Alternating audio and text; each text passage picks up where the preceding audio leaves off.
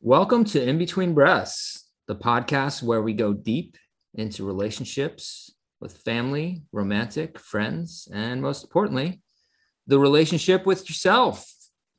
I'm Scott. And I'm Alana. This podcast is about abusive relationships. And Alana has a story about a relationship that she ended many years ago that was abusive, physically and mentally abusive. Alana, you said you um, this person actually contacted you recently on Facebook just a few days ago, a week ago, right? And yeah, you know, I, I the only thing I can think is that it's just telling you that it's time to open this open this up and and share your story with people and let other people have um, understand what you went through well for me i think that that like opening my inbox and finding that message from this person i think that it it validated my decision to do this because part of the story was his him constantly trying to reach out to me whether you know the phone calls the text messages the showing up at my house showing up at my job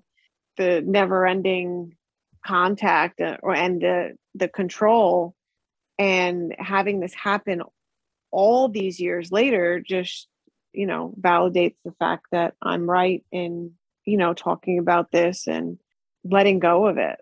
And also owning it owning it as part of part of my life and a something that i i have grown from and learned from. And as bad as it was it's part of the reason i am who i am today. It i have used it as a tool to make me stronger. Yeah and i think it's uh, another another way you get to tell yourself no this is this is over instead of answering that message is closing it. How lucky are we that we all get to learn from your experience?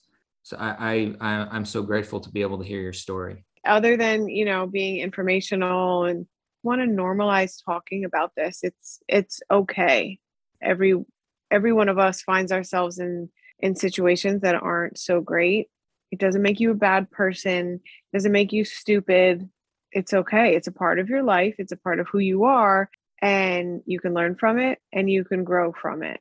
And it does not have to define who you are because for me for a long time that's what i thought. That's what i believed. I believed that i was broken that i was damaged goods. I really did not think that after the end of that relationship that i would ever be able to have a successful relationship afterwards and it, that's not the case it's really not there is you know you can have a happy and healthy and full life after a, a scary and traumatic situation. My story starts all the way back when I was 15. I'm not going to say when that was because I'm not going to date myself. But smart um, woman. That's it. So this person and I were friends. There was a group of us that um, we were all buddies. You know, we hung out all the time and we just did everything together um, you know, every day after school, always on, you know, summer breaks, winter breaks, you know, whatever it was. There was five of us and we were always together. And one night we were all at um, my house. And I, honestly, I don't even remember how this started, but um, they had dared me to kiss this boy. And we, you know, I was still young and, you know, we were being shy about it. And the person that I was in, ended up being in the relationship was with, said, I don't want you to kiss him because I like you. And I was just like over the moon. I was so excited because I had the biggest crush on him. So, you know, we end up getting into a relationship, we start dating. Um, we end up, you know, after some time, deciding to lose our virginity together because we thought, you know, we're in love with each other and this is what it's supposed to be like, and, you know, blah, blah, blah, blah, blah. But what the hell did we know? We were kids.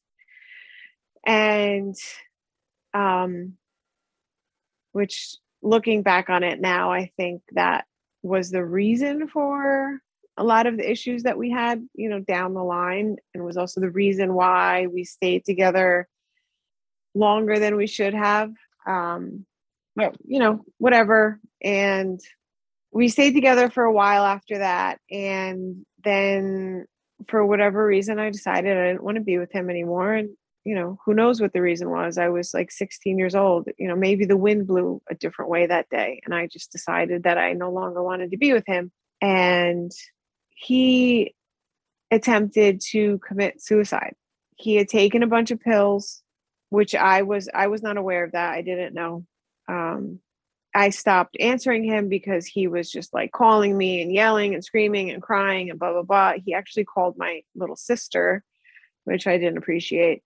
Um, but he told her what he had done and my mother actually ended up going over to his house to get him and take him to the hospital to make sure that he was okay. So that situation really really scared me because I was young, I was dumb, um, and I thought that it was my fault.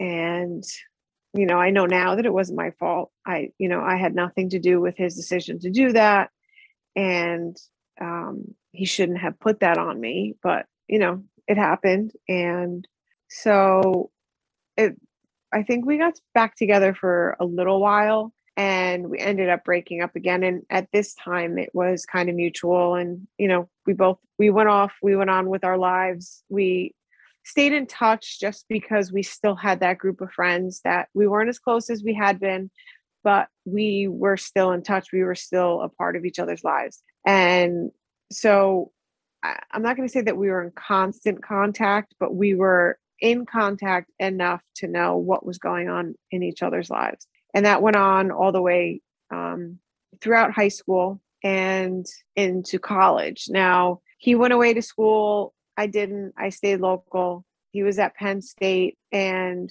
we started talking again. And, you know, we would IM and text and whatever. And that grew into um, him coming home to see me, me going up to school to see him. So we started kind of like a casual relationship, which was easy for us to fall back into because we had this level of comfort with one another because we were friends first and you know he was he was comfort for me because he knew he knew me. He knew who i was. He knew my family. He knew everything. And uh, he was that person when when something bad happened and i needed someone or wanted to talk to someone he was the first person i thought of. So you know this went on for a little while and um, he started just things started getting out of control at school for him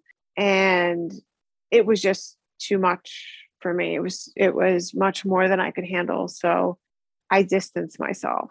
And um, so we didn't talk for a while until he had to come home from school because of issues that he was having, which looking back now was another red flag that I I overlooked. And um, we started spending time together again. And we found ourselves in uh, our early 20s back in a relationship. I'm not going to say things were bad, but they weren't great um, I just think I didn't know any better. And I just thought that like these were things that you dealt with.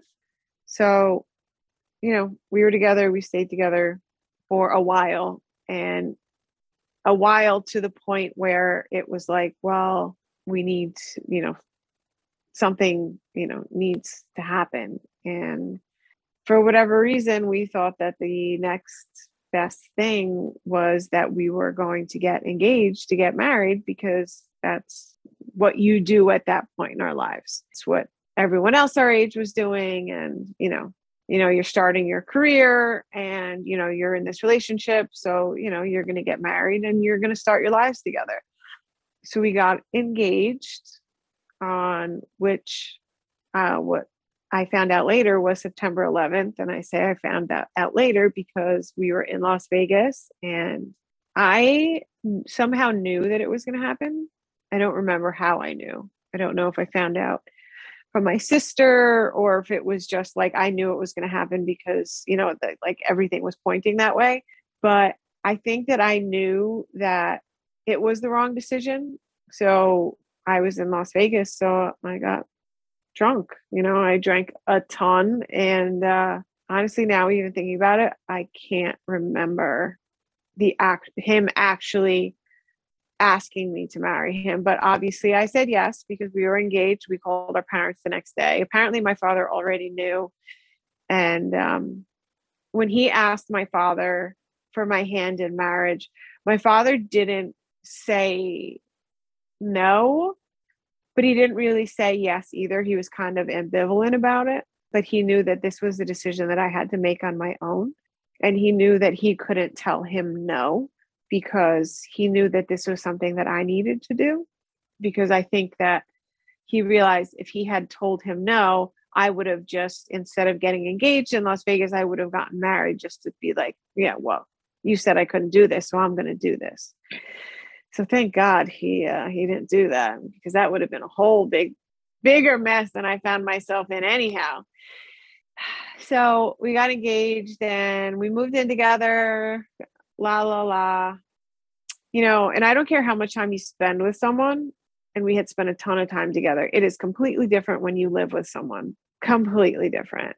You know, and right away things just started to uh, go awry he doesn't have much of a work ethic, which is a huge issue for me.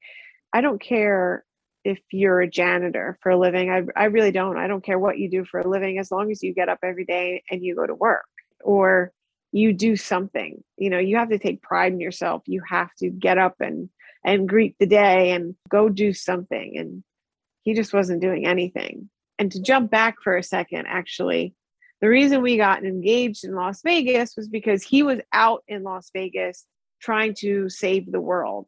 He had all these grandiose ideas and he thought that he was going to meet people and get them to, you know, finance his ideas. And he really did nothing over the three months he was out there, but, you know, spend his parents' money. So his focus on things like that, it wasn't just an issue that he was affected by and something that he was passionate about, it became something that completely consumed him. I remember being in his bedroom before he left, like helping him pack and not even being being able to get into his bedroom to his bed because he had so many magazines and newspapers that he had saved with articles about climate change that they were stacked up two feet high all over his bedroom another red flag that I should have seen. Like he was becoming unhealthily obsessed with it. While we're living together, we planned this engagement party, which caused all sorts of issues because his family is just different than ours. And they wanted this gigantic, grandiose thing where there was hundreds of people invited and blah, blah, blah, blah, blah. And that's just not, you know, it's not me, it's not our family, it's not whatever so that was causing issues and engagement party was in December. I think it was like December 10th or maybe the 11th. We weren't speaking to each other when we left the house to go to the party that day. We didn't go together, but we were not speaking to one another. And I remember him pulling me into the coat closet at the restaurant and being like, we need to pull it together because this is our engagement party. And me thinking to myself, like, I don't think I can do this. Like, I don't think I could even pretend like anything is okay right now. Like, I don't, I, I mean, I didn't even want to be within 50 feet of him. Like, forget about being in the same building. But somehow we got through that. And I decided the next day that I had to leave, that I wasn't happy. This wasn't healthy. It wasn't what I wanted. And I was done. So I left. I packed my shit and I left. I went home to my dad's house. My father was so happy to have me home because he knew I wasn't happy. He knew I wasn't okay. But like I mentioned before, he also knew that he really couldn't step in and be like, this needs to stop. This needs to end because of where I was at in my life. Like I would have taken that as a slight like oh you don't think i know what i'm doing and you're trying to control me and i'm an adult and you know all this stupidity which it happens i was 24 years old i was a kid what the hell did i know nothing obviously i left things were it wasn't a great time i wasn't happy because regardless of the situation, I still loved him. Like I still loved him as a person. I still cared about him as a person. He was someone who had been in my life for over a decade, someone who I, I had shared so many highs and lows with. He had been there through any serious thing that I had dealt with in my life up until that point. He had been there for. You know, that's that that comfort thing. Like, you know, he was like a a comfortable pair of sneakers. So while we were apart, he would not leave me alone. He was calling me incessantly, he was texting me incessantly, and there was nothing I could do about it somehow. I had just gotten an iPhone at that time, even though I had called Verizon and asked to have his number blocked. That didn't work because he had an iPhone also, so he was still able to use iMessage. And at that time, I didn't know how to block him. So I was getting thousands, and I'm not exaggerating, thousands of text messages a day, hundreds of phone calls a day. And it was just, it was too much to handle. That calmed down after a while, a few months. And probably about 10 or 12 months later, we started speaking again. And we decided that we still loved one another and we were going to see if we could have a relationship. You know, we put everything out on the table and talked about things and we decided to try again. Knowing what I know now and looking back with a clear head, I think I just so badly wanted it to work because I so badly didn't want to have failed at that. And I wanted the fairy tale to be with my high school sweetheart and I wanted to get married and, you know, all of these things. And because that's at that time, that's what I thought that I was supposed to do. So we're back in a relationship, and my father is none too happy about it at all. And I know now he wasn't mad, he was hurt because he was worried about me, but that's not what I saw then. And we were back together for a few months, and things, they weren't terrible, but they weren't great. And at this time, this was really I mean, I had Facebook at the time only because I had a, a college email address. That's that's how long ago this was. Like Facebook wasn't even open to everybody. So there was no social media was nowhere near where it was today. So at that time, if um, club promoters wanted to promote a party they were having at a bar or a club, you would get a text message. So one night um, we were at my house. No one was home. My father was, um, he was actually in Kessler because he had surgery on his neck. And my sister was in Italy with her best friend. So, you know, we had a uneventful night. We went to sleep. I woke up in the middle of the night because I heard my front door close. So I woke up and I look over and he was not in the bed. And I get up and I go to the front door, and he's outside the front door with my cell phone, going through my phone. So I ask him what he's doing and what's going on. And he just flew into a rage like nothing that I have ever seen before. And I was just like, you know what? I'm not doing this, you know, because I had gotten a text message from a club promoter talking about a party that was happening next weekend. You know, it wasn't like it was some some guy I knew. It was someone I had no idea about, you know, it was just whatever. And uh so I'm going back to bed. So that's what I did. I went back, I went downstairs, I, I got back in bed, I fell back to sleep. And the next thing I know, I wake up because he had come into my bedroom he threw the lights on and he grabbed my grabbed me by my ankles and pulled me out of my bed. So i hit the floor which sucked because i lived in the basement and there was solid concrete underneath my carpet. So I can't exact I can't remember exactly how the rest of it started, but he just started assaulting me. He was punching me, he was kicking me. He at one point grabbed a I had this cat toy which was like this plastic stick that had a string with a feather at the end that he used to strangle me. He was hitting me with my Ugg boots and this went on for like 30 minutes and I don't I don't know like I just did anything that I could to keep myself alive, I guess. And at some point I think that he snapped out of it and realized what he was doing. So he literally just got up and ran out of the room. So I got up and I ran to the door and I shut it and I locked it and I called 911 and uh, he busted the door down and he took the phone and he was like, Oh, he took the phone. He's like, Nothing's wrong. You don't have to come. Well, thankfully, the cops didn't believe that. So they came to the house and I was just distraught, I guess. I mean, I don't even, I was beside myself.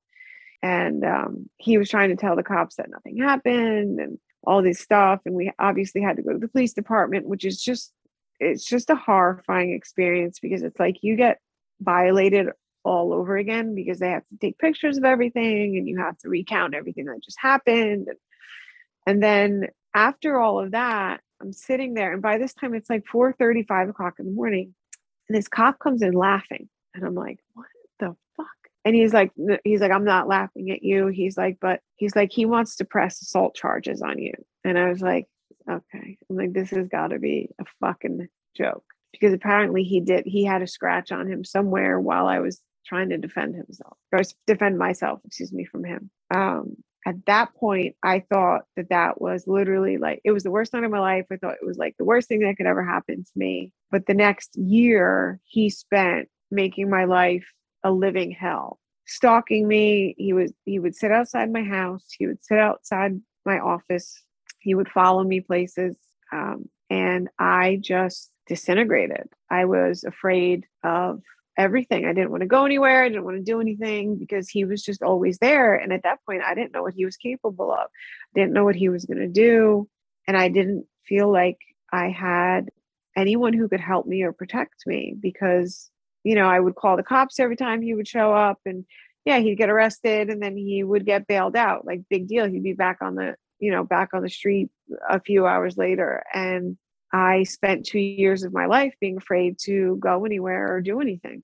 Um, and I think that that's my biggest, that's the only thing that I still am not, I haven't reconciled was, is those two years that I lost because I feel like I threw away two years of my life because uh, I wasn't strong enough to to face him or face that and because I know now that I'm I'm stronger than that and I could have handled it, but I, I just I I didn't know. Um, so of course, you know, I had to go to court and um, that was another really terrifying experience for me because his father's a very big man. He's he's tall, he's big physically and when I walked by him in the courthouse, he started screaming at me, telling me that I ruined his son's life. And I was like, I ruined his life? Like, I guess he meant because, you know, he has, you know, felony assault charges, but that's not my fault. I didn't, you know, I didn't force him to put his hands on me. You know, I didn't tell him to strangle me. Thankfully, that day in the courthouse, I met these women from the Jersey Battered Women Shelter who who do great work. These women were there to support me in any way that I needed. If I needed uh, legal advice, if I needed help with a lawyer, if you know, if if I needed someone to talk to, if I needed counseling, anything. And that was my first step towards me becoming a a human again, I guess, because those women showed me that it was possible. After that, I did I did take those women up on their offer to meet with them and to talk about what I had gone through, to uh, you know work through it and not try and bury the situation as deep down as I did because it wasn't it wasn't doing me any good there. Um, these are women that I continue to work with today, but in a different capacity because I just recently finished the training in order to work with other women who have been victims of domestic violence. So that is one really amazing thing that came from this whole situation because I don't, as I mentioned earlier, I don't, you know, want to focus on this as a bad or a dark point in my life. I want to learn from it and continue to grow from it and use and use it to help myself and to help other people, which is something that I do still on a daily basis. You know, there were many points in this relationship that I see now that were were not healthy. You know, he was controlling. He would do things like, "Oh, well, if you leave me, no one's ever going to be with you because you're not pretty enough, you're not thin enough, you're not this, you're not that." You know, but I had blinders on and I didn't know any better. Thank you so much for sharing that. And a couple things that I picked up on and and I, when I say thank you for sharing, I, I really mean it. I know it's not something that maybe everyone wants to share on a mm-hmm. podcast or you know on instagram or whatever. Um, but a couple things that i picked up on. One is i noticed that you said that you wasted two years of your life. And i, I want you to know that you went through a trauma. Mm-hmm. i mean it's no different than maybe um, something like ptsd or you know ending ending a marriage. I mean in a lot of ways you know you ended a relationship and you went through a trauma.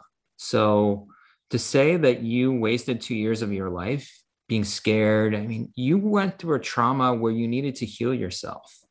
And i wasn't the the so i want to i i need to say that I, I i did waste those two years because i wasn't healing myself. I was drinking wasn't taking care of myself. I was yeah. sitting in that trauma you did. and reliving it on a daily basis yeah. And the thing that actually brought me out of that was my best friend from childhood came to me with another close friend on my birthday with a candle with a cupcake with a candle in it to celebrate my birthday because I wouldn't go anywhere. And it was I was like what am I doing? Like I don't need to sit here and feel sorry for myself.